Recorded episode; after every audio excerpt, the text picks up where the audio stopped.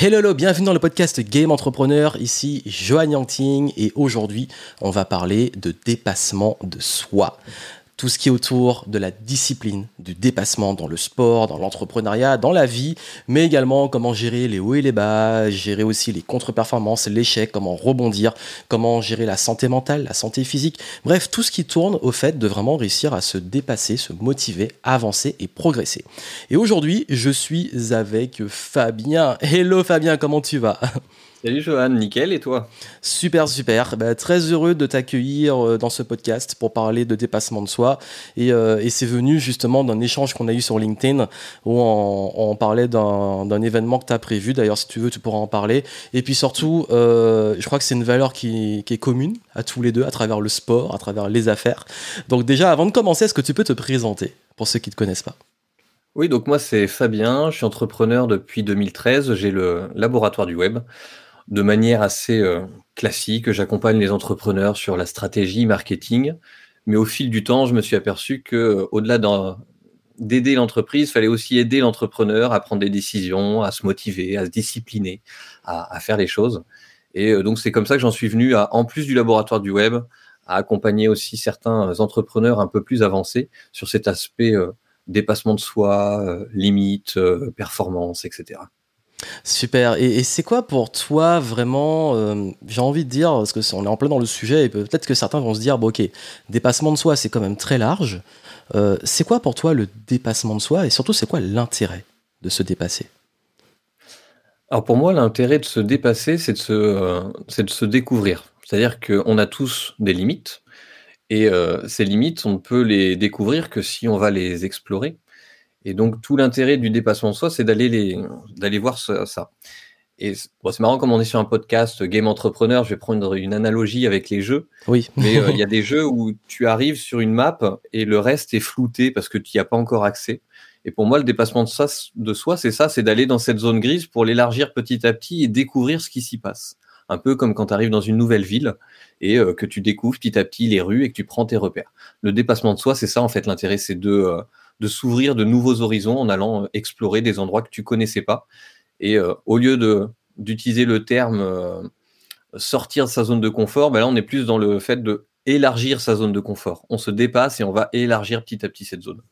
Oui, parce qu'en fait, je, je, c'est intéressant de comment tu l'amènes, d'ailleurs avec l'analogie du jeu.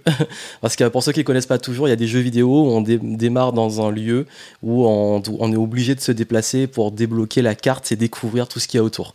Euh, et c'est vrai que dans la vie, et surtout dans les affaires, il y a des fois... on On est dans sa petite zone de confort, on a ses résultats, mais moi j'ai envie de dire que parfois cette zone de confort et cette zone de connaissance où on, on se dépasse pas trop, c'est toujours une sorte de mort lente. On stagne, ça, ça ralentit, et puis on se rend pas compte, on se complaît dans le truc, et puis au bout d'un moment on se lasse. Et il y a beaucoup d'études sur le bonheur, notamment sur le flow, puisque dans le podcast je parle de flow. Vraiment le concept c'est dans le flow, ça veut dire on, on évolue, on met de la fluidité, on avance, et le concept du flow, c'est pas de rester juste en tout est fluide. Ça en fait partie. Mais c'est fluide comment ? C'est quand il y a un équilibre entre le challenge et la, les compétences que vous avez, les atouts pour surmonter le challenge. Si le challenge est trop haut et qu'on n'a pas les compétences, on panique. Si c'est trop bas et qu'on est surcompétent, on s'ennuie. Et dans la vie, on évolue dans cette zone de flow, on a l'équilibre entre les deux. Et, et ça, c'est pour moi vraiment aussi le dépassement, c'est que On, on évolue nous, et euh, tu parlais du jeu, le game entrepreneur, c'est ça, c'est on évolue, et en même temps, on progresse, on a des plus grands challenges. Et se dépasser, c'est aller chercher toujours des challenges plus loin. Toi, comment tu te, comment tu te challenges ? C'est quoi les, tes trucs pour te dépasser ? Dans quel domaine tu te dépasses souvent ? Alors moi, je me dépasse essentiellement dans le sport. Alors, euh, c'est assez marrant, parce qu'à la base, moi, je suis un enfant qui est, euh, est issu du monde de la musique, plutôt classique, et euh, j'ai toujours eu cette... Euh, on va dire cette frustration, tu n'es jamais content de ce que tu n'as. En fait, tu as toujours envie d'avoir ce que tu n'as pas. Et je voyais mes potes être plutôt côté sport. Et je me plaisais dans la musique, mais j'avais envie d'explorer le côté sport. Et en fait, c'est à partir de dix-sept dix-huit ans où j'ai commencé à mettre de plus en plus au sport. Et euh, moi, j'ai une particularité, c'est que j'apprends relativement vite. Et euh, du coup, j'aime... Mais par contre, je me lasse aussi vite. Hein, on ne peut pas avoir... Peut pas tout avoir. Oui. Du coup, j'aime bien apprendre de nouvelles disciplines, aller explorer justement les limites de cette discipline, devenir entre guillemets meilleur que la moyenne, tu vois, dans, ouais. d'être dans les vingt pour cent de, de Pareto, Et une fois que j'ai réussi ça, je suis content et euh, je change souvent de, de discipline. Et finalement, moi, je suis drivé par, euh, par mes défis euh, sportifs. Et à chaque fois, mes défis sportifs m'en apprennent plus sur moi, comment je fonctionne, que ce soit pour préparer le défi ou que ce soit euh, lors de la réalisation du défi. Mais les... à chaque fois, j'en, j'en apprends plus sur moi. Et c'est difficile d'ailleurs de mettre des mots dessus, en fait. J'aimerais bien dire euh, voilà ce que j'ai appris exactement, mais en fait, c'est plus un fonctionnement interne. C'est un peu comme, euh, je sais pas, tu apprends à nager. Au début, bah, tu comprends ce qu'il faut faire et à un moment donné, tu l'intègres. C'est, c'est en toi. Tu finis par vraiment intégrer comment ça fonctionne. Mais là, c'est un petit peu la même chose. C'est, euh, tu comprends des trucs sur toi, dans ton fonctionnement, et c'est assez intérieur. Et c'est difficile à expliquer, mais c'est tout l'intérêt justement du, du dépassement de soi, c'est d'aller chercher ça. Et moi, je le cherche dans, le, dans mes défis sportifs. Et est-ce que tu as un défi récent, un petit exemple à nous donner, où tu t'es vraiment dépassé et tu t'es dit, waouh, là, j'ai appris un truc, un petit exemple à partager avec nous? Alors, ouais, des, euh, alors, des défis, je peux en partager deux gros parce que ça parlera aux, aux gens. Un des plus gros que j'ai fait, ça a été la préparation d'un Ironman. Alors, je dis un des plus gros, euh, tout est subjectif. Une fois que tu te retrouves dans ce monde-là, tu deviens un petit parmi les gros. Alors que monsieur et madame tout le monde, tu leur dis j'ai fait un Ironman, les gens, ils sont, mais t'es complètement fou. Euh, L'Ironman m'a énormément appris. Il m'a appris déjà euh, avant sur le fait que euh, le, le principe de l'effet cumulé, tu mets en place les choses et en fait, petit à petit, un entraînement après un autre, eh ben, t'aperçois qu'au bout de trois mois, six mois, un an, bah, tu fais des trucs de fou. Et euh, ça m'a appris aussi à m'organiser, à me discipliner, euh, tout un tas de choses qu'il faut organiser ton emploi du temps. L'entreprise continuait, je suis papa, enfin euh, bah, bref, il a fallu, euh, a fallu gérer l'emploi du temps et un triathlon, c'est pas le plus simple en termes de, de gestion.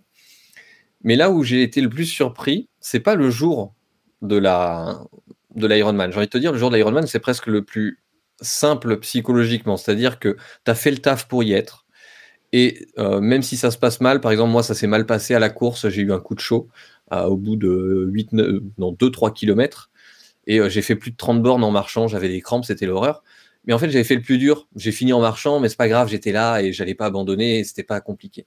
Là où j'ai vu tout le progrès et tout l'intérêt de, du travail que j'avais fait en amont, c'est une semaine après, huit jours exactement, où j'ai participé à un swimrun avec mon, mon beau-frère. Et le swimrun m'a paru mais tellement facile. Alors que, pour donner les, des distances, je crois qu'on avait dix-neuf bornes de trail et euh, trois à quatre bornes de, de natation. Donc, c'est déjà un effort qui dure trois heures trente, si je ne dis pas de bêtises, on avait fait. Et j'ai trouvé ça tellement facile. Mais parce que je m'étais entraîné à beaucoup plus dur pour avant. Donc ça, ça a été le premier, euh, un de mes premiers euh, gros défis. Et le deuxième qui a été assez euh, marquant pour moi, Euh, j'ai voulu trouver un défi où euh, je ne pouvais pas garder tout sous contrôle. Quand tu fais un Ironman ou un marathon, ou ce genre de truc, c'est, fa- c'est facile dans la conception. Tu sais à quoi t'attendre, tu sais la distance, tu peux tout anticiper, que ça soit du dénivelé, de la route, machin. Tu peux tout, tu peux tout prévoir, les distances. Donc je voulais me dépasser autrement et euh, j'ai trouvé un événement qui est organisé par une, une box de CrossFit sur euh, Bordeaux. Un événement qui se rapproche de ce que vivent les militaires dans les sessions commando. Et en gros, le concept, il est simple, c'est que la, le commando dure quarante-huit heures, et pendant quarante-huit heures, tu te fais malmener. Mais c'est, que, c'est purement physique, il n'y a pas de tactique, il n'y a pas de mission de survie, c'est vraiment, euh, tu bouffes des burpees, des squats, de courir, de porter un sac qui fait vingt-cinq kilos, plus un sandbag de trente kilos, et puis en pleine nuit, tu ne dors pas, tu vas dans... Moi, c'était en plein hiver... On te fait aller dans le lac, tu fais les burpees dans le lac, il fait deux degrés, trois degrés, j'en sais rien. Tu bouffes, tu bouffes. On a commencé à trente et euh, bah, tu... en fait, ils te poussent à arrêter. Ils te, dit, ils te... Ils te disent pas « va-t'en ». Ils te disent « mais euh, t'es libre de partir quand tu veux ». Et donc, pour euh, le, le dépassement de soi, pour la performance mentale, pour découvrir ses limites mentales, c'est franchement extraordinaire. Et ce que moi, j'ai beaucoup apprécié, ce que j'ai beaucoup appris sur moi, c'est que je me suis retrouvé, à la fois, ça a flatté mon ego, parce que je suis arrivé au bout de vingt-quatre heures, on était dans les quatre derniers, je fais partie des... Enfin, les, les meilleurs ont terminé quelques heures après, personne n'a terminé. L'édition, c'était une édition blanche. Même cette année, l'édition a été blanche aussi en hiver. Enfin, voilà. Donc, j'étais très fier de moi. Donc, l'ego était euh, développé. J'avais, j'avais appris, euh, je m'étais dépassé, j'ai, j'ai trouvé ça cool. Mais en même temps, il y a une petite euh, part d'humilité que tu es obligé d'accepter, c'est-à-dire que ben, j'ai abandonné au bout de vingt-quatre heures sur quarante-huit. Tu vois, j'ai tenu que vingt-quatre heures. Donc, il y a un moment donné, tu es obligé d'accepter que tu pouvais faire tout ce que tu pouvais. Ben, je pouvais pas faire plus. Moi, mon corps, ma limite entre mon physique et mon mental, ben, il a fallu accepter. Et en entrepreneuriat, c'est pareil. C'est que suivant où tu en es, à l'étape de où tu en es, tu peux être très heureux de, de ce que tu mets en place. C'est bien d'être heureux de ce que tu mets en place, mais il faut toujours avoir cette humilité de te dire, ben, arrête de te comparer à celui qui est plus haut que toi. Il est plus haut que toi, il est plus, il est plus fort que toi, et c'est comme ça, et, et, et c'est pas grave, tu vois. Donc, ouais, c'est les deux événements qui m'ont appris le plus. Et euh, ce dernier événement, en plus, il m'a appris à, à gérer du coup le, le chaos. Et ça, c'est plutôt pas mal en tant qu'entrepreneur, parce que, en gros, tu peux juste te, te challenger mentalement, physiquement, améliorer ta condition, mais le jour J, tu es seul face à ce qu'il te demande de faire et tu peux pas le prévoir. Mmh. Tu sais pas quand tu dors, tu connais pas l'heure, tu sais pas ce que tu vas faire. Et, et, et, et en entrepreneuriat, c'est un petit peu ça. Tu, bah, tu gères l'incertitude. Chose. Tu ne fais que gérer l'incertitude. Tu projettes et... ouais. des trucs, mais ça ne se passe pas comme ça. Et donc, il faut gérer au quotidien euh, ce genre de choses. Ah oui, c'est bien qu'on ait fait le parallèle avec l'entrepreneuriat. D'ailleurs, franchement, le truc commando, euh, en plus, je suis, euh, je suis de la région. Donc, euh, je ne sais pas s'il faudrait que j'essaie un jour. Euh, j'aime bien le côté dépassement de soi, mais moi, j'ai du mal avec l'autorité. Donc, des gars qui me gueulent dessus, je risque de péter un câble. Je ne sais pas trop comment ça se passe, mais euh, j'ai, j'ai du mal avec le dépassement, euh, pression externe, mais c'est plus de moi. Mais par contre, c'est vrai que je pense que c'est le genre de condition où tu, euh, tu te prépares mentalement, et c'est vrai que le, se dépasser dans une discipline t'aide à aussi gérer dans d'autres disciplines. Et je sais que pour avoir fait beaucoup d'arts martiaux, euh, toutes les qualités que j'ai acquises en discipline, en euh, confiance en soi, en maîtrise de soi, en patience, et cetera, en dépassement même de soi, euh, je l'ai appliqué, je l'applique aujourd'hui dans le business. Et c'est vrai que le fait que tu aies géré euh, ces incertitudes, ce truc où tu sais pas ce qui va t'arriver, tu sais pas quelle heure il est et tout, bah en fait, tu t'entraînes sans t'en rendre compte, et le jour où ça t'arrive dans le business, bah tu es, tu es préparé finalement. C'est comme une préparation mentale. Mais c'était exactement ça, et c'est justement, tu vois, la préparation mentale est depuis devenue une, une discipline, une passion pour moi, ouais. Au point que j'en, je partage ces connaissances dans mon club de, de CrossFit, parce que déjà, de manière empirique, j'ai appris beaucoup sur moi, et après, je m'y suis formé. Et le dépassement de soi, enfin, le, la gestion mentale, c'est un truc fantastique. Et en fait, c'est là où je me suis aperçu d'un truc euh, génial, c'est que quand j'y suis allé, clairement, moi, j'ai le physique de l'outsider. Tu vois, je suis, je suis un mètre soixante-douze, euh, soixante-cinq kilos. Le mec, euh, il paye pas de mine, tu te dis pas, le mec, il va aller au bout. D'ailleurs, ouais. Pour la petite anecdote, ma sœur est dans cette box de CrossFit. Elle avait dit, ah, tiens, t'as vu, il y a mon frère qui s'est inscrit. Et la majorité, oui, oui, bah, c'est, c'est bien, il s'est inscrit, bah, tant mieux, mais tu sais, il sait à quoi il s'attend. Oh là là, tu connais pas mon frère, oui, oui, il sait à quoi il s'attend. Et effectivement, j'ai marqué euh, beaucoup les esprits parce que, bah, contrairement, il y en a deux, je m'en rappelle, genre, allez, le profil vingt-cinq ans, militaire, un mètre quatre-vingt-dix, taillé comme des. À la serpe, physiquement bien au-dessus de moi. Ils ont abandonné au bout de, je crois, dix douze heures. Et en fait, pourquoi ? Parce que moi, quand j'ai préparé, j'avais cet avantage d'être physiquement plus faible, on va dire, que d'autres. Donc, il a fallu que je me prépare autrement. Et au lieu de me préparer bêtement, juste physiquement, je me suis conditionné à plein, plein de choses. J'ai appris jusqu'à des trucs qui ne m'ont pas servi, mais à apprendre à estimer l'heure en fonction des étoiles, à euh, gérer l'équipement pour qu'il soit, qu'il me gêne le moins, qu'il soit le plus confortable possible, euh, sur ce que j'allais prendre à manger. Et puis, surtout cette euh, gestion mentale, c'est-à-dire que j'ai fait des sessions où l'objectif, c'était de me faire mal mentalement, mais c'était ponctuel, tu vois, c'est une, genre, une sorte de petit, euh, petit coup de boost, on appelle ça des, euh, comme des L-week, enfin tu vois, tu, ça, c'est un, je ne sais plus comment ils les appellent en prépa mentale, bon bref, c'est pendant un week-end choc, ils appellent ça, ouais. Pendant un ou deux jours, tu vas en, t'en mettre un peu plus dans le buffet, ben là c'est un peu le même principe, genre je partais faire seize kilomètres, euh, au bout de deux kilomètres, j'allais me baigner tout euh, dans la... Dans l'eau, il faisait euh, deux à trois degrés et j'ai fini la marche des seize kilomètres avec mon sac à dos de vingt-cinq kilos, dans, avec les vêtements mouillés en étant trempé.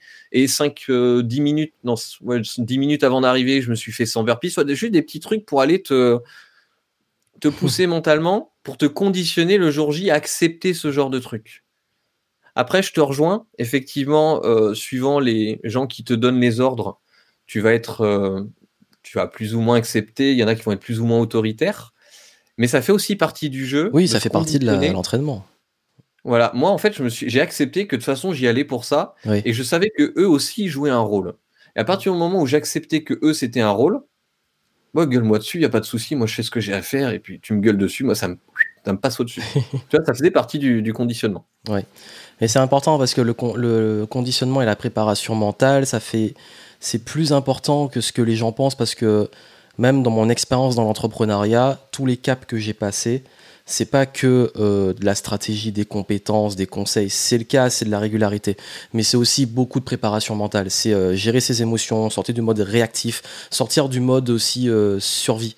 C'est-à-dire que tu es tout le temps en mode euh, euh, je panique, il se passe un truc. Et là, tu sais en fait de quoi tu es capable. Et du coup, tu arrives à prendre des, plus de risques en disant de toute façon, bah, par la préparation mentale, je suis plus stable, je suis plus au clair, j'ai, j'ai une vision euh, plus fine des choses.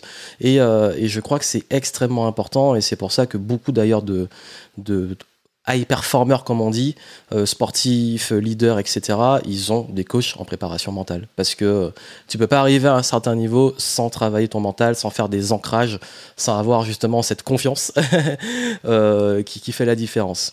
Ça fera une belle transition parce que hum, je crois que beaucoup vont se dire, bon, ok, ben, tout ça, c'est un peu extrême. Même moi, ce que tu me dis, je sais même pas... Enfin, est-ce que je suis capable ou pas ? Je peux pas juger. Mais est-ce que je prendrais l'initiative d'aller dans un truc aussi extrême ? Je ne sais pas encore. euh, je ne suis pas allé aussi loin que toi. J'ai, j'ai fait beaucoup de trucs qui étaient très durs dans, dans le sport, même en pro et tout. Mais à ce genre de conditions, c'est, c'est particulier. Mais beaucoup vont se dire, bon, ok, chacun se dépasse dans ses limites. Toi, tu es arrivé à ça. Donc forcément, quand tu vas te dépasser, tu vas devoir encore aller à d'autres, d'autres niveaux. Euh, tu as élargi la zone. Euh, mais à chacun, encore une fois, je veux rassurer ceux qui nous écoutent, chacun va dans ses limites de dépassement. Euh, et je voulais savoir comment tu arrives à te discipliner pour préparer un Ironman ou pour préparer ça. Parce que, soyons honnêtes, il y a des jours on a envie, des jours on n'a pas envie. Toi, comment tu te disciplines et comment surtout tu arrives à, à avoir cette confiance que c'est bon, j'y vais? Alors, c'est deux, deux sujets que je trouve très intéressants. Euh, à savoir que moi non plus, quand, enfin, quand je m'inscris, je ne sais pas si je vais être capable, mais justement, ma préparation, mon objectif, c'est de me conditionner pour me dire, de toute façon, tu vas tout déchirer. C'est-à-dire que le jour où je suis arrivé, par exemple, à mon commando, je suis arrivé avec cet état d'esprit, de toute façon, je vais finir. Je me suis préparé pour, c'est pas possible autrement, je vais terminer. Il faut avoir cet ego-là un peu fort de, euh, qui s'est construit au fur et à mesure, en fait, au fur et à mesure de tes séances, au fur et à mesure où tu te pousses, tu arrives à avoir cette confiance et à te dire, voilà, je suis capable. Peu importe après comment ça se passe, euh, après te, ouais, ton humilité euh, revient, et t'as pas... mais tu dois y aller avec cette détermination et cette envie. Donc ça, le conditionnement, il se fait euh, petit à petit. En fait, tu vas juste aller te challenger petit à petit au fur et à mesure. Comment on fait pour garder la discipline ? Alors c'est marrant, ce que, en plus, ça rejoint souvent des sujets de, de début d'année avec euh, les fameux objectifs. Oui. On te parle souvent des objectifs SMART et tout ça. J'ai rien contre les objectifs SMART, mais pour moi, c'est du bon sens. C'est-à-dire que, genre, euh, quand j'ai fait mon Ironman le premier juin deux mille dix-neuf, c'est un objectif SMART. Et il a une date, on sait à quoi il s'est dû, machin, je suis sportif, je prends pas trop de risques. Oui, il est... ouais, c'est difficile, mais c'est, c'est atteignable. À partir du moment où tu as accepté, bon bref, c'est de la logique. Par contre, ce qui m'a fait basculer dans l'idée de, c'est de savoir et de comprendre intérieurement pourquoi j'avais vraiment envie de faire ça. Et je me souviens très bien pour l'Ironman, j'ai eu ce déclic.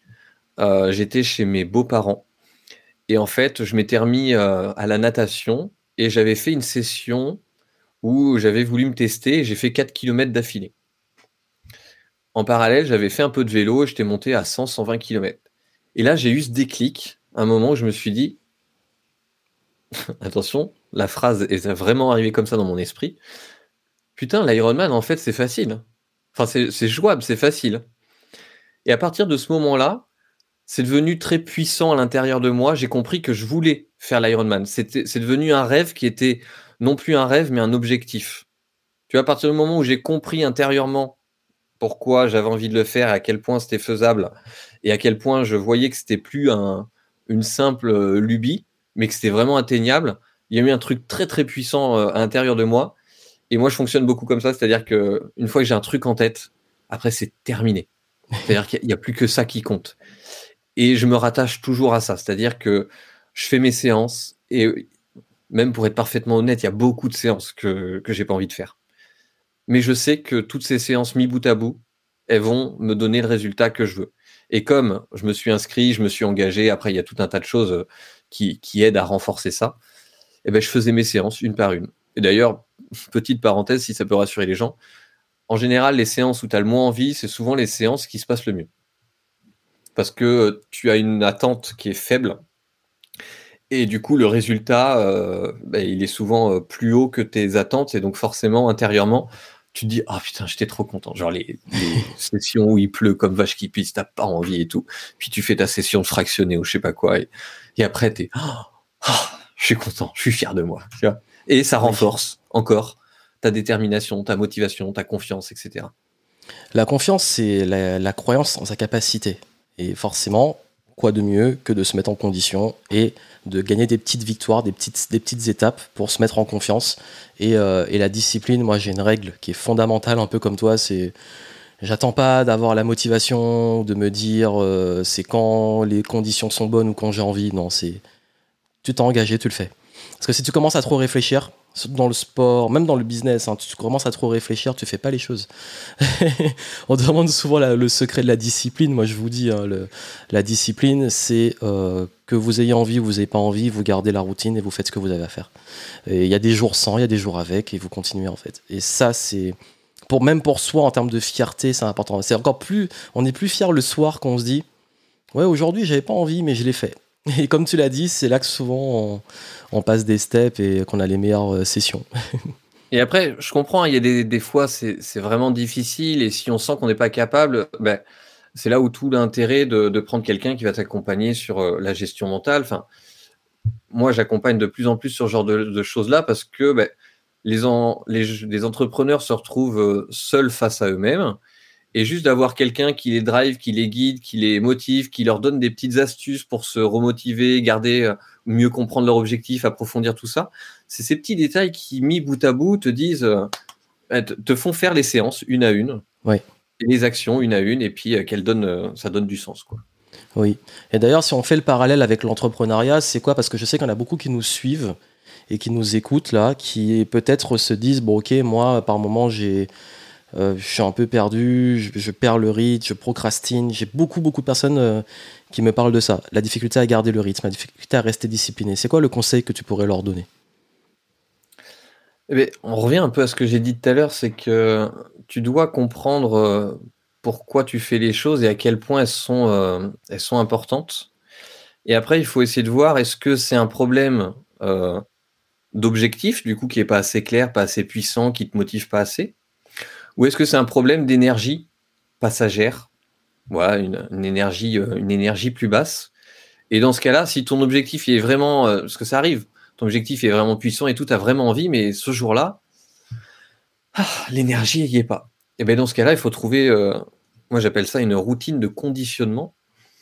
Euh, tu mets en place une routine de conditionnement qui te permet d'être dans la bonne zone. En fait, ce qui se passe, c'est quand tu fais un, un sport, et en entrepreneuriat, c'est exactement pareil, pour te retrouver dans cette fameuse zone de flow, en tout cas sur l'instant T, il faut que tu sois suffisamment activé, mais pas trop. Si tu es trop activé, tu vas être dans la, la surpression, tu vas être dans l'anxiété, tu, du coup, tu vas bâcler les choses. Si on veut faire le parallèle avec l'entrepreneuriat, c'est euh, ah mince, il n'y a pas de vente, du coup, tu changes vite des trucs sur la page de vente et tout, tu fais des trucs à l'arrache, sans lucidité, et en général, ça n'y a rien de bon.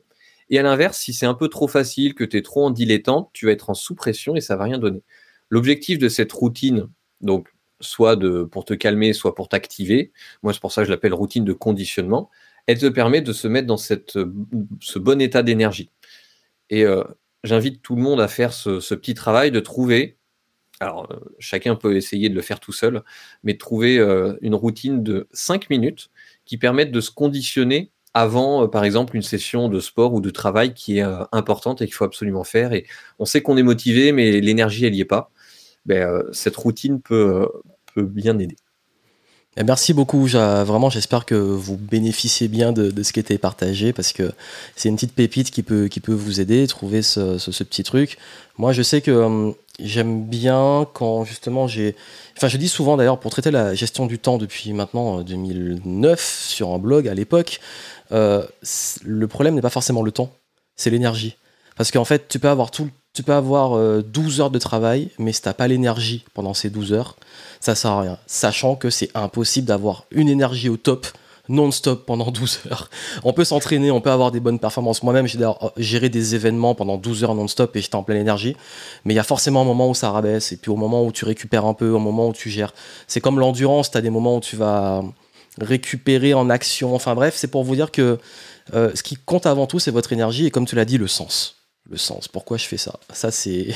J'avais... Tu parlais des objectifs SMART. Moi, j'avais rajouté même euh, SMART plus. Et dans le plus, le S, c'était pour le sens. et, euh, et c'est vrai que c'est important parce que, bon, tout le monde peut fixer un objectif SMART, c'est du bon sens. Ok, deadline, je vais atteindre ça et tout. Mais maintenant, quel est le sens pour toi? Et pourquoi ça va te, t'animer à, à aller?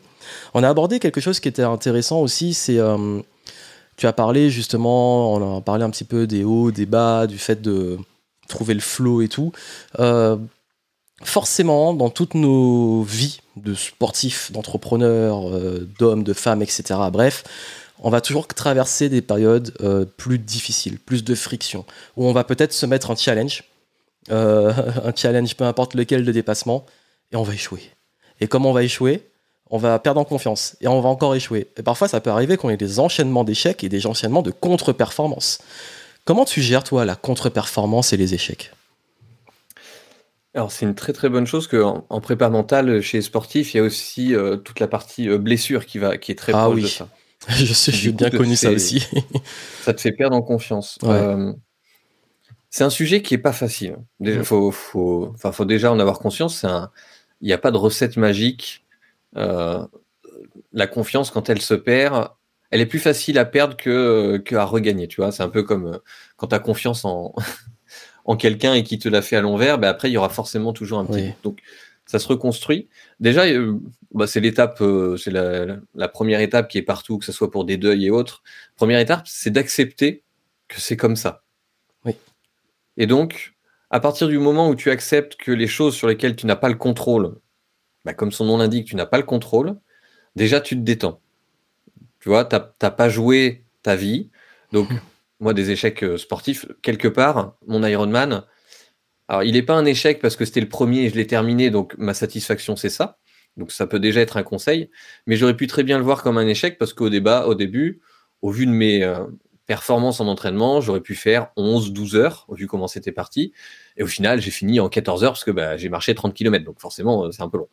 J'aurais pu voir ça comme un échec, mais j'ai plutôt préféré me reconnecter à... Alors du coup, qu'est-ce que tu as réussi? En quoi est-ce que tu as progressé? Qu'est-ce que tu as appris avec ça? Regarde autour de toi ce que les gens en pensent et euh, tu vas t'apercevoir que finalement, ton échec, bah, c'est... il n'était pas si... C'était pas si un échec, tu vois, c'est qu'on a, on a vite, puis surtout avec les réseaux sociaux, cette vision dichotomique, tu vois, c'est zéro ou c'est un, c'est oui. j'ai réussi ou j'ai échoué.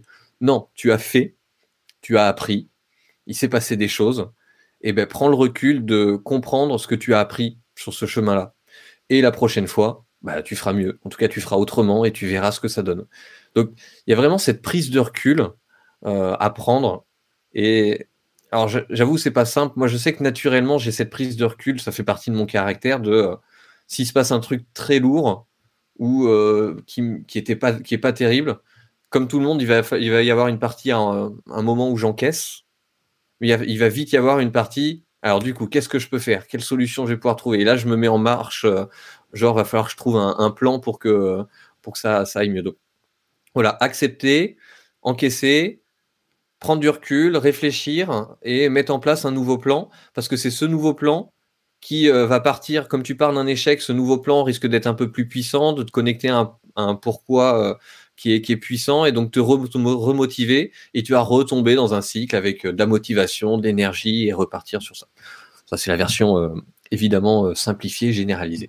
Oui, et merci pour ton partage. Et c'est vrai que c'est toujours dur et je crois qu'il faut arrêter de culpabiliser, de ne pas être bien. À un moment, on dit « ouais, l'échec, c'est le pas vers la réussite, il faut échouer, et cetera » C'est bien beau, comme tu l'as dit, c'est un truc qui marche bien sur les réseaux sociaux, mais dans la réalité, quand tu vis l'échec et qu'il est dur, tu as mis toute ton énergie, ton espoir dans un truc et ça floppe, je suis désolé, c'est difficile et c'est normal. Maintenant, voilà, tu, tu l'as dit, c'est euh, qu'est-ce que j'apprends, qu'est-ce que j'ai mis en place, prendre aussi du recul. Parfois, on a tendance à exagérer l'échec.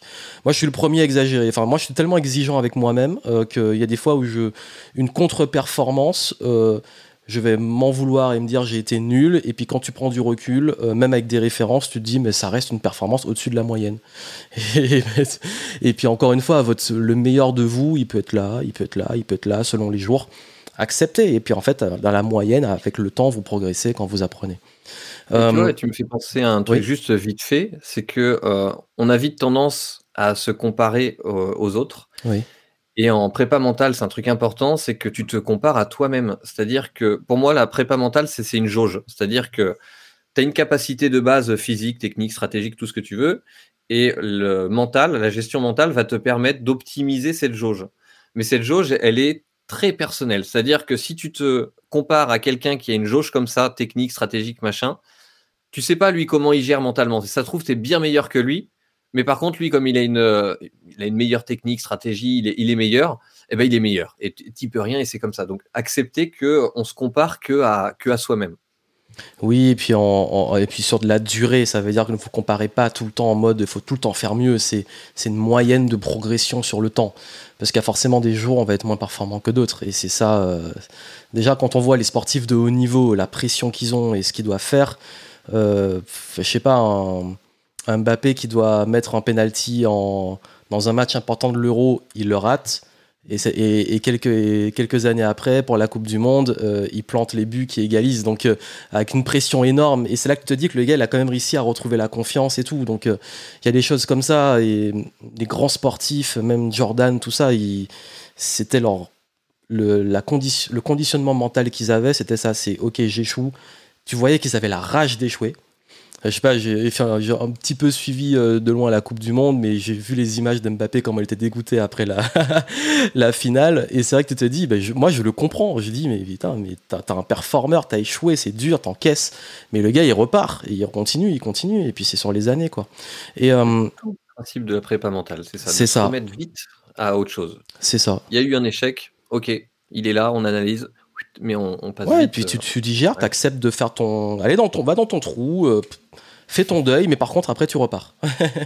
et, mais je pense qu'il faut accepter quand même cette phase de, de deuil, de digestion, parce que ça fait partie aussi, bah, justement, du deuil. C'est le cycle du deuil. Quand tu shoots, tu fais le deuil d'un résultat que tu voulais atteindre temporairement, et après, tu te dis, bon, je repasse à autre chose, et après, je, je vais revenir dessus. Et euh, justement, en fait. Puisqu'on parle de performance, pour toi, comment on sait comment dire stop ? On a parlé d'explorer ses limites, mais à quel moment on dit, bon, ok, euh, là, ça vaut le coup, je me dépasse, j'y vais. Par exemple, quand tu disais, euh, euh, t'as, t'as tenu vingt-quatre heures, il y a un moment, tu te dis, bon, peut-être que là, euh, c'est bon, stop, ça, c'est plus pertinent d'aller plus loin. J'ai vu notamment, j'avais vu il y a pas longtemps, enfin, euh, il y a pas longtemps, il y a un petit moment quand même, euh, un truc de Mike Horn qui avait fait le K deux, et à qui dit qu'à un moment la montagne elle est plus forte que toi et qui disait qu'à un moment il devait abandonner justement parce qu'il a beau pousser les limites, si c'est pour ne finir bah, décédé, ça sert à rien. Donc toi c'est quoi ton, comment tu gères le ok là c'est bon, stop.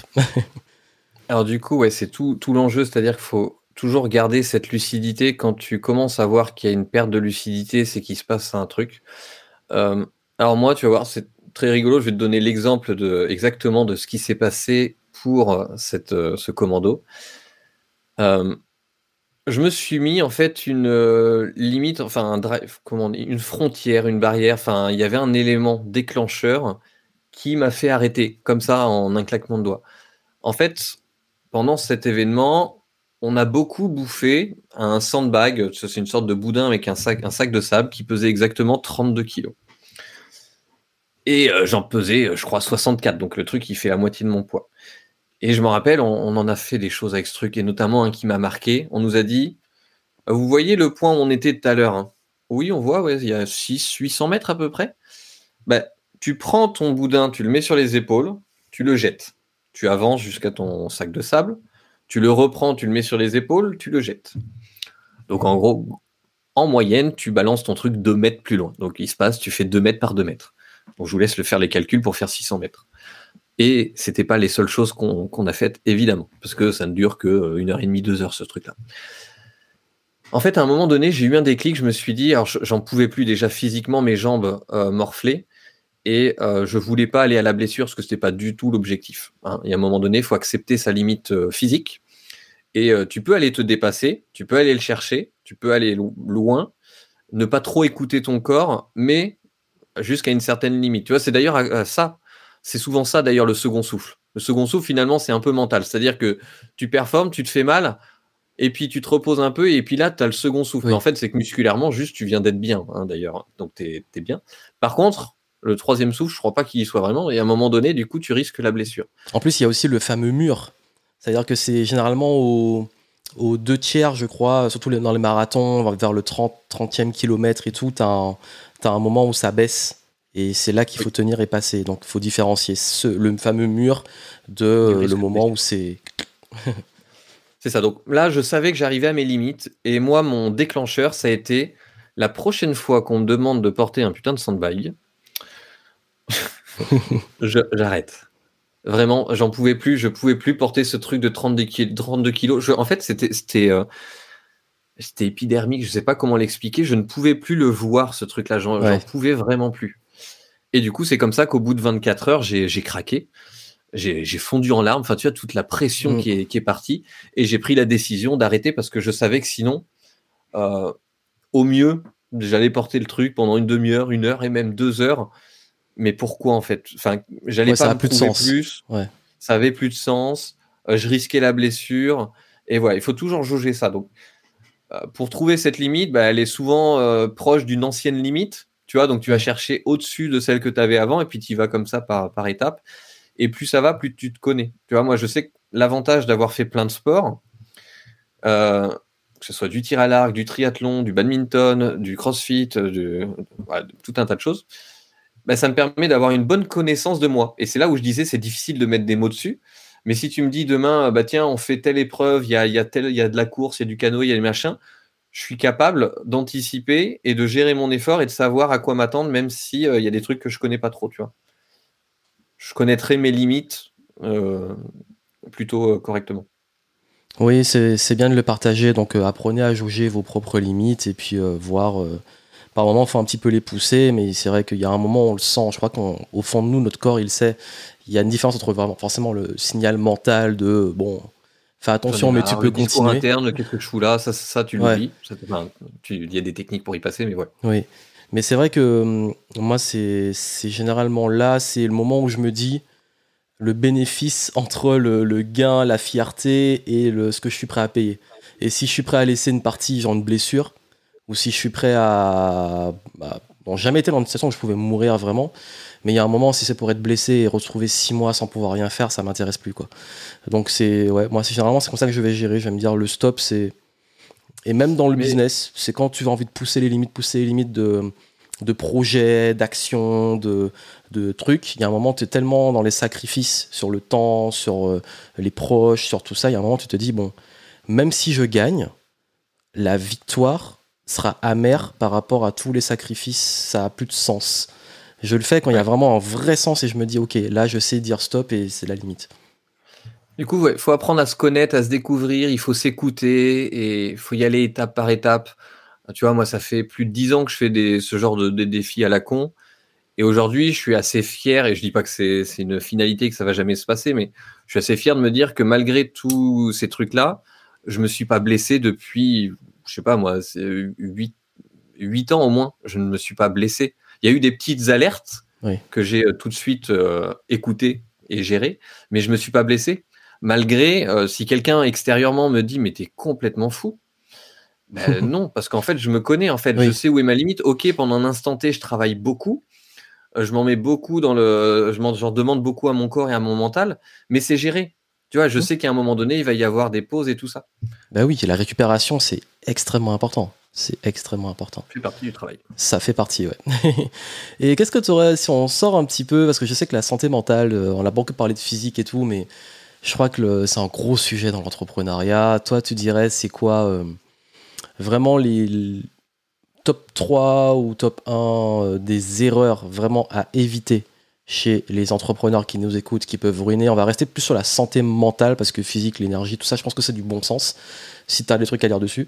Mais euh, surtout, voilà, santé mentale, quoi éviter et quoi privilégier euh, est-ce qu'il y a des choses qui pour toi sont importantes à mettre en place pour garder une bonne vitalité ? On a parlé d'énergie. Ouais, alors, ça va paraître du bon sens, mais je vais m'exprimer dessus. Moi, je, je vois ça comme un triangle. euh, c'est des piliers fondamentaux pour être bien, mais de manière générale dans sa vie. Et attention, c'est des piliers, on respecte à quatre-vingts pour cent, on fait au mieux, on se, hein, on se triture pas, on n'est pas, on n'est pas à la recherche de la perfection. Le premier pilier, enfin, on pourrait même le voir comme une pyramide, le, le seuil, le, la base de la pyramide, c'est le sommeil. C'est souvent dit qu'il faut y faire attention, mais c'est souvent euh, sous-coté. Pour moi, c'est la base de la base. Si tu manques de sommeil, si t'es pas... Euh, t'as pas le sommeil qu'il faut, tu seras pas en énergie, tu seras moins motivé, et du coup, ça a des répercussions surtout sur la, l'alimentation. Sur le...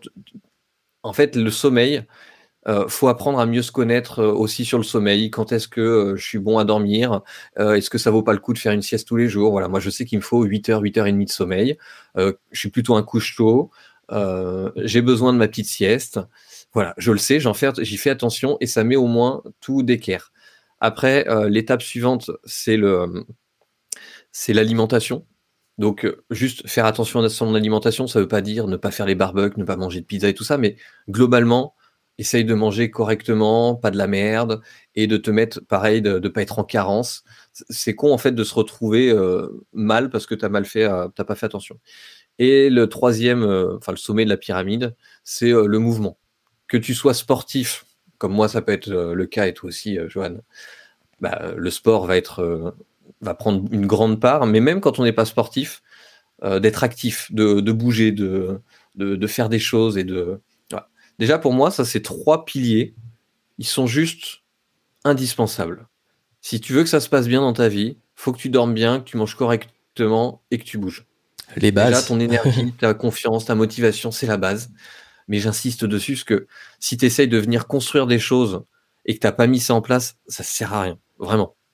Vraiment, ça ne sert à rien. J'ai, j'en ai pris vraiment conscience pour mon Ironman. C'était tellement exigeant qu'il a fallu que je fasse attention à ces... Alors, le pilier du mouvement, il y était forcément, mmh. mais euh, le sommeil, j'ai dû y faire attention. L'alimentation, j'ai dû y faire attention. Et, parce que sinon, tu n'es pas en énergie et puis, tu, et puis ça devient un cycle infernal. Ouais. Ça, c'est la base. On va dire que... Euh, C'est une bonne, t'as une bonne santé physique et ça influe sur ta, ta, santé, euh, ta santé mentale. Ensuite, pour la, la santé mentale, euh, l'être humain, en deux mille vingt-trois, est soumis à beaucoup de stress. Et tout ce qui peut, donc c'est très particulier à chacun, mais tout ce qui peut éviter d'être stressé, ou en tout cas euh, pas continuellement, te permettra d'être mieux mentalement. Donc, ça sous-entend d'être capable euh, de, d'en faire moins, donc de trier, de décider, de prendre des bonnes décisions. Euh, y a tout un tas de choses en fait, qui permettent de, bah, d'être moins, de moins, de moins stressé, de moins être dans, le, moins être dans, dans l'action euh, tout le temps. Tu vois, c'est bien d'agir, mais il faut être capable d'être, d'être posé. Oui, c'est, d'ailleurs, c'est comme regarder les battements du cœur, hein, c'est actif-passif, c'est pas tout le temps... C'est votre cœur qui bat trop vite ou qui bat plus, il y a un problème. C'est tac-tac. Et c'est souvent ouais. le problème chez les performeurs. Le profil, là, je le connais très bien. Le numéro trois, les performeurs, c'est qu'ils n'ont pas cette limite. C'est à fond, à fond, à fond, et boum, le burn-out ou la blessure. À fond, c'est à fond, l'histoire à fond, que j'ai eue pendant longtemps. C'est que moi, je suis incapable de rester sans rien faire. Même tu m'amenais sur une plage, si je vais pas aller faire du surf, jouer dans l'eau, euh, faire des activités, je m'ennuie. Alors, je suis pas aussi extrême. D'ailleurs, je suis pas trois, euh, si c'est l'énéagramme dont tu parles. Je suis plus euh, cinq, mais j'ai ce côté, euh, je reste pas en place. Mais je l'ai payé parfois. Ça peut être des petites blessures, genre l'élongation, parce que tu en peux plus, ton corps, il est fatigué. Et souvent, meilleure illustration, c'est le manque de sommeil. Toutes les fois où je me suis blessé, c'était une fatigue, parfois même plus mentale que physique. Je ne tombe jamais malade. Quand je tombe malade, c'est parce que je me suis loupé sur le sommeil. Idem. Je tombe malade quand il y a toujours... En fait, c'est tout le temps. Il y a toujours une période euh, où soit je devais ralentir, soit je ne m'autorisais pas à ralentir, ou alors c'était un gros down physique. Ça avait, enfin, mental, pardon. C'est un gros moment où je n'étais pas bien. Et puis, euh, comme par hasard, quelques jours après, tu tombes malade. Le truc se rééquilibre. Vraiment, hein. Ouais, ouais. C'est sous-coté hein, le sommeil. Tout le monde sait que c'est important, mais tout le monde dit oui, oui, mais attends, j'ai d'autres priorités. C'est comme la récup avec le sport. Quoi. C'est, oui, c'est important, mais il faut que je m'entraîne. Mais en non, fait, non, c'est vraiment, ça, c'est euh... que si vous dormez pas, vous allez être réveillé, mais vous serez pas productif, donc ça sert à rien. Enfin, autant dormir. Moi, moi aussi, comme toi, j'ai besoin de beaucoup de sommeil. J'ai mini- minimum sept heures quarante, c'est très précis. sept heures quarante, c'est le minimum. L'idéal, huit heures quarante. huit heures trente, huit heures quarante. Ouais, moi, c'est entre huit heures vingt et huit heures quarante. Mais... voilà. Et n'oubliez pas, enfin tu vois, le sommeil c'est pareil, ouais, moi je suis, je suis du soir et tout ça. Peut-être, mais tu es peut-être du soir parce que tu es habitué à être du soir. Oui. Et peut-être que biologiquement, euh, tu n'es pas vraiment du soir. Parce que les études, la vie active fait que tu t'es habitué à être du soir, mais parce que tu t'es pas écouté. Mais prends le temps de t'écouter et vois, euh, bah, naturellement, euh, ça se trouve, euh, ça se trouve, t'es pas du soir. Moi, je suis du soleil. Ça veut dire qu'en hiver, j'ai besoin de plus dormir, forcément, comme j'hiberne. Euh, et comme je suis des Antilles, euh, aux Antilles, je me réveille facilement tôt parce que dès qu'il y a le soleil, enfin moi, si je peux voir le soleil dans la chambre où je suis, c'est l'idéal. Euh, je me réveille avec le soleil, c'est naturel. Par contre, euh, sans soleil, j'ai beaucoup de mal à me régler au niveau de. C'est ça que j'ai adapté vraiment mon rythme aux saisons et au soleil. Donc tu disais justement par rapport à la santé mentale, euh, notamment les, l'hyperstimulation, toujours faire plus, euh, et cetera. Ouais. Et bien du coup, il ouais, faut réussir à calmer le jeu. C'est-à-dire, et donc souvent, chez un entrepreneur, c'est qu'il y a trop d'actions. On en fait trop. Alors c'est bien, on a dit tout à l'heure, il faut passer à l'action, il faut, euh, ouais. mais il faut aussi sélectionner. C'est-à-dire que il y a certainement tout un tas d'actions que tu fais qui ne sont pas forcément euh, indispensables. Oui. Et euh, c'est important de prendre en compte qu'il y a des idées, tu ne peux pas les mettre en place maintenant, tu n'as pas le temps, et c'est pas grave. Il faut accepter de les mettre de côté. Ça m'est arrivé une fois, c'était, c'était frustrant, mais ça fait partie du jeu. On avait une idée avec mon beau-frère de start-up. C'était génial, mais sauf que lui, il a son entreprise, moi j'ai la mienne, donc on a commencé. Et sauf qu'à un moment donné, on n'avait pas suffisamment d'énergie et de temps à y consacrer. Et donc, ça venait nous bouffer de la charge mentale inutilement. Oui. Et le jour, et ça ça n'a pas changé grand-chose parce qu'on ne faisait rien de, rien de bien très rien de concret. Mais le jour où on a décidé, on arrête et on reprendra peut-être plus tard si, quand on en aura envie, ça nous a libérés. Et c'est un exercice qui est vraiment pas simple parce que c'est un des premiers trucs que moi, je fais euh, sur les accompagnements. On commence souvent par une... une un diagnostic, un, on diagnostique un peu la situation, mais après, il faut, euh, bah, il faut faire du tri. Et le tri, c'est pas confortable. Parce que ça sous-entend que euh, tu dois accepter que tu as des choses que tu fais, qu'il euh, faut arrêter de faire et donc elles sont pas utiles. Petite phase pas, de deuil. C'est une phase de deuil, c'est, tu te dis, merde, mais qu'est-ce que je vais mettre de côté? Si je mets ça de côté, c'est important, j'en avais besoin, machin, tout ça. Mais c'est, pas, c'est un passage pour moi obligé. C'est le, c'est le, j'ai une image, si vous voulez, pour ça, c'est le syndrome de l'étagère vide ou du placard vide. Si tu achètes un placard, ton placard va se remplir. Si tu enlèves un placard, tu vas trouver des moyens, le placard va se vider. On a du mal avec le vide, on a tendance à combler le vide. En tant qu'entrepreneur, c'est important de garder du vide parce que ce vide, il va servir à y mettre justement les urgences. On fait en sorte d'avoir le moins d'urgences possible, on anticipe, on fait ce qu'on peut, mais les urgences font partie du jeu. Mais si ton emploi du temps est blindé, les urgences deviennent les fameuses priorités pour hier, les priorités ouais. zéro, les trucs qui n'ont pas de sens. Donc, accepter d'avoir des étagères vides. En fait, c'est un peu le côté euh, minimaliste, tu vois. C'est euh, moins t'as d'affaires, plus c'est facile de ranger. Et non pas, c'est pas plus j'ai de rangement, plus c'est facile de ranger. Voilà, c'est moins j'ai de choses, plus c'est facile de les organiser. Oui, et bah, puis c'est le... pareil avec son temps, avec ses tâches. Tout à fait. Et cet espace qu'on libère aussi, ça libère naturellement de la charge mentale. Ça vous laisse, enfin, ça enlève la charge mentale, ça vous laisse de la place. Ça peut être servir, enfin, ça peut servir pour les urgences. Ça peut servir aussi pour la créativité, l'anticipation, la réflexion, et cetera. Et c'est vrai que quand on est tout le temps, tout le temps, tout le temps dans l'action, on n'a pas le temps de réfléchir et prendre du recul. Et voilà, on a besoin de cet espace-là. Et alors, je comprends. Hein, au début, c'est, c'est bizarre. Hein. Parce qu'on est conditionné pour ouais. produire, pour être actif. Et donc, quand tu ne produis pas, quand tu n'es pas actif, tu as l'impression de perdre ton temps. Ouais. Mais en fait, non. En fait, ça, tu construis quelque chose de plus solide. Et à un moment donné, ça va... Forcément, il y a des phases de, d'activité. Tu es obligé. Mais euh, bah, faut être capable de prendre son temps, de faire les, les choses tranquillement. Et, et puis surtout, de, j'ai, j'ai vraiment... Enfin, j'ai pas mal de recul sur l'entrepreneuriat et les années. Et je me suis rendu compte que non seulement mes plus grandes innovations étaient venues des moments où je ne travaillais pas, les meilleures idées. euh, et donc même le fait de faire des pauses, c'est un investissement pour son business. J'ai même mis ça en pôle recherche et développement, euh, certains déplacements, les pauses et tout.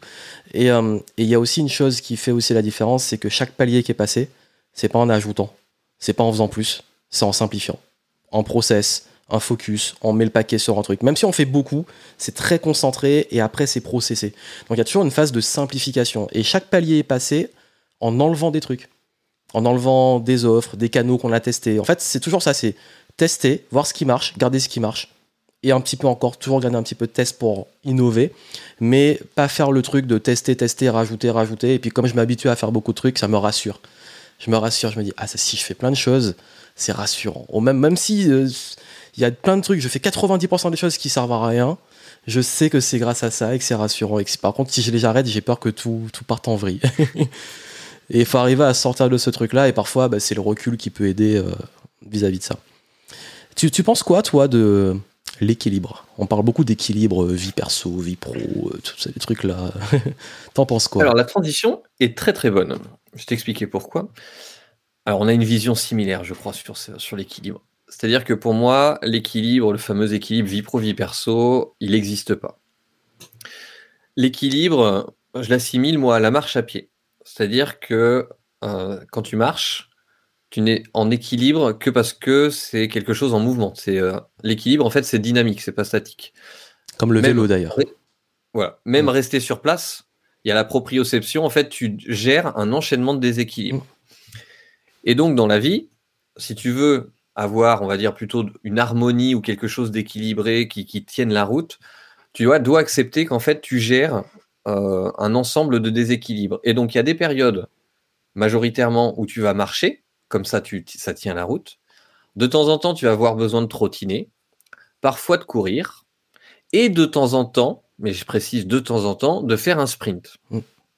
Tu peux Euh, à un moment donné, cravacher pendant euh, vingt-quatre, quarante-huit heures, une semaine, deux semaines sur un projet. Tu sprintes sur un projet, tu dors moins, tu manges moins bien, et cetera. Mais c'est ponctuel. Et c'est prévu, c'est anticipé. Tu sais que tu le fais ponctuellement oui. et tu en as besoin, mais c'est un instant T. Après, il faut revenir à quelque chose de plus, de plus cool. Donc pour moi, l'équilibre, ça répond à toi, à ta question, et on est d'accord là-dessus, c'est... C'est un mythe, en fait, il n'y a pas vraiment d'équilibre. Tu ne peux pas t'empêcher, euh, je sais pas, tu es en promenade avec tes familles, tu, à ta famille, tu ne peux pas t'empêcher de penser à une idée. Enfin, oui. C'est complètement contre. Le mythe de l'entrepreneur qui arrive à, à, à couper, vraiment, c'est, c'est rare, c'est rare, j'avoue.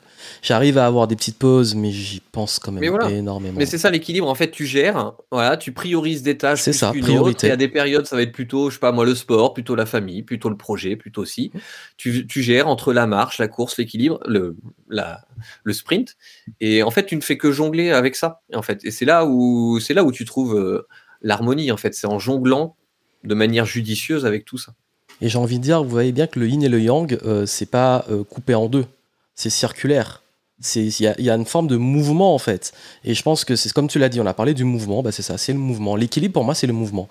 Ça veut dire qu'il y a des moments où, comme tu l'as dit, priorité euh, vie sociale, priorité euh, famille, priorité euh, business, et cetera. Et c'est des périodes de vie et c'est ok. Et, et je pense que chercher à vouloir faire euh, vraiment une répartition équilibrée de tout, c'est pas forcément ça. Mais ce qui est bien aussi quand on a cet équilibre, entre guillemets, l'équilibre dans le mouvement, c'est que euh, ça peut aider pour la santé mentale, pour ceux qui nous écoutent, de ne pas tout mettre, euh, notamment sur sa confiance, son estime de soi, sa performance sur le business. Ça veut dire que euh, tu as le business, tu as ta, ta santé, tu as ta relation intime, tu as tes relations amicales, tu as famille, euh, tu as le sport, je mets dans la santé. Et c'est bien de... Pour moi, la notion d'équilibre va plus venir là dans le sens de se dire il y a des moments où je vais privilégier quelque chose. Il y aura toujours une pyramide, comme tu l'as dit. Si t'as pas la santé, t'as rien. De toute façon, c'est la, ça, c'est la base. Euh, les relations, c'est important aussi. Mais euh, ne basez pas toute votre estime, toute votre performance, tout, que sur la performance euh, business et notamment financière. Euh, c'est très important d'avoir une notion d'ensemble, de voir qu'on parfois... On, peut-être que sur le business, ça va avancer moins vite. Mais parce que vous êtes en train de peut-être avancer sur la santé ou sur des relations. Donc, il faut avoir cette vision d'ensemble. Et regardez juste là pour euh, un peu faire rêver, ou enfin, en tout cas avoir la, l'aspect méta, mais regarde le, l'univers. Tu vois, j'aime bien des fois euh, penser à l'infiniment grand. Voilà, tu, tu te dis que finalement, euh, les choses auxquelles on accorde beaucoup d'importance, c'est quand même très subjectif. Mais quand tu regardes l'infiniment grand, l'équilibre de l'univers, tout est en, en mouvement. L'univers ne cesse de, de s'expandre, euh, la Terre, machin, tourne autour du Soleil, il y a tout qui, tu vois, tu, tout est en, en mouvement. Il n'y a pas de raison si la création de l'univers vient du mouvement, il n'y a pas de raison que ce soit différents pour notre, notre quotidien. Et même accepter que parfois, bah, c'est stable, parfois c'est le chaos. Le chaos, c'est aussi le mouvement.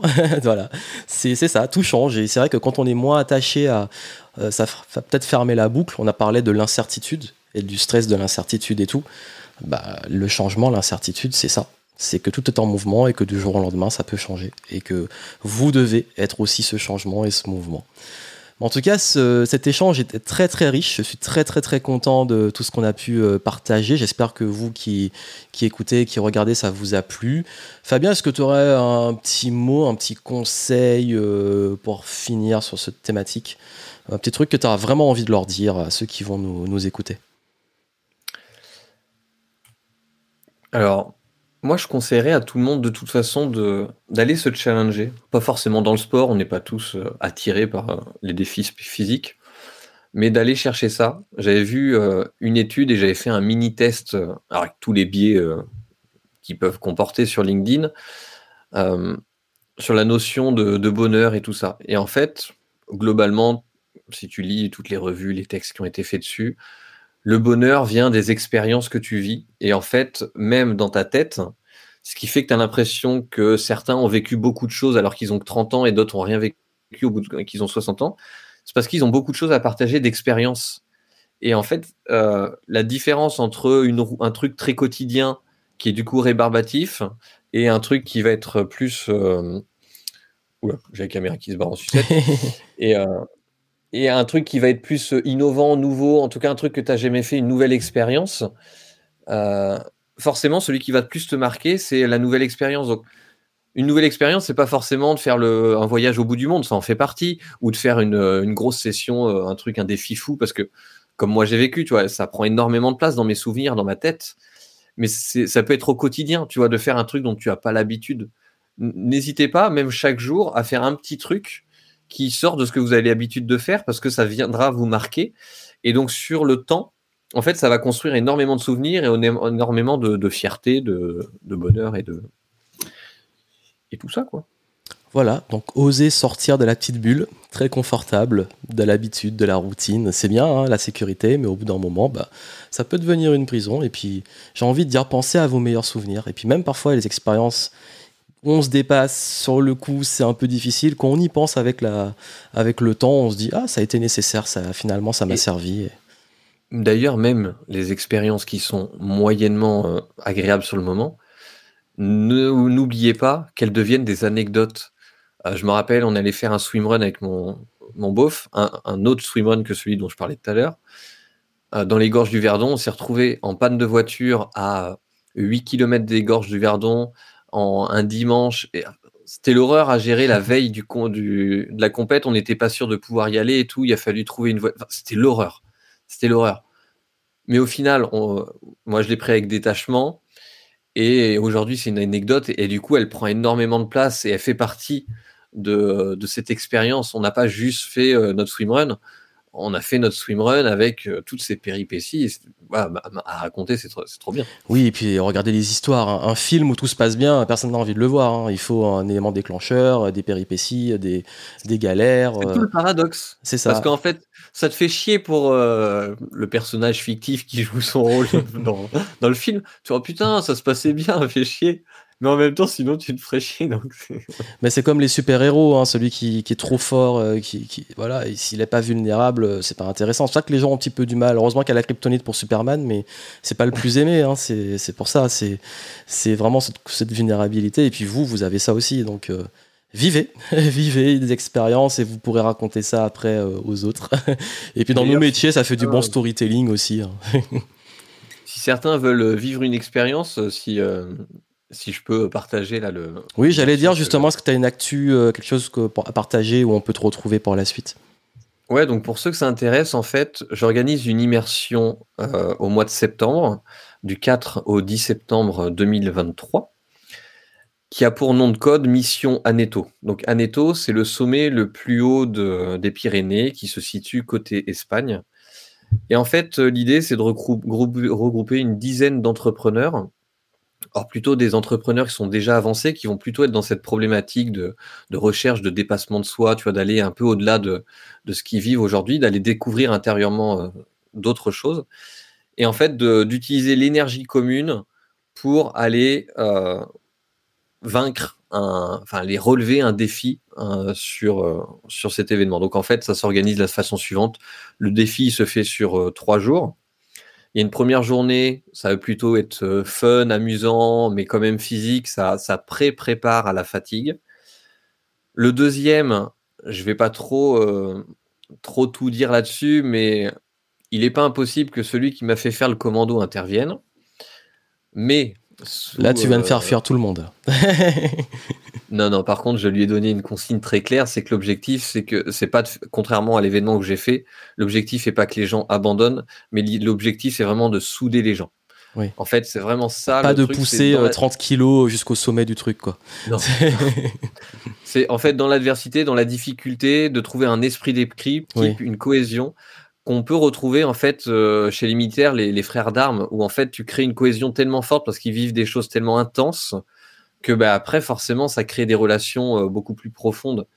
Et c'est tout l'objectif. Et le troisième jour, tout simplement, c'est de C'est la, la rando classique pour aller monter en haut du sommet de l'Aneto et avoir cette fierté d'être arrivé. Tu vois, c'est symbolique, tu arrives en haut de l'Aneto, tu as voilà, passé ces trois jours intenses. Et après, évidemment, il y a du chill, du mastermind, des trucs, des trucs plus cool pour se reposer et, et prendre le temps d'être fier de ce, que, ce qui a été fait.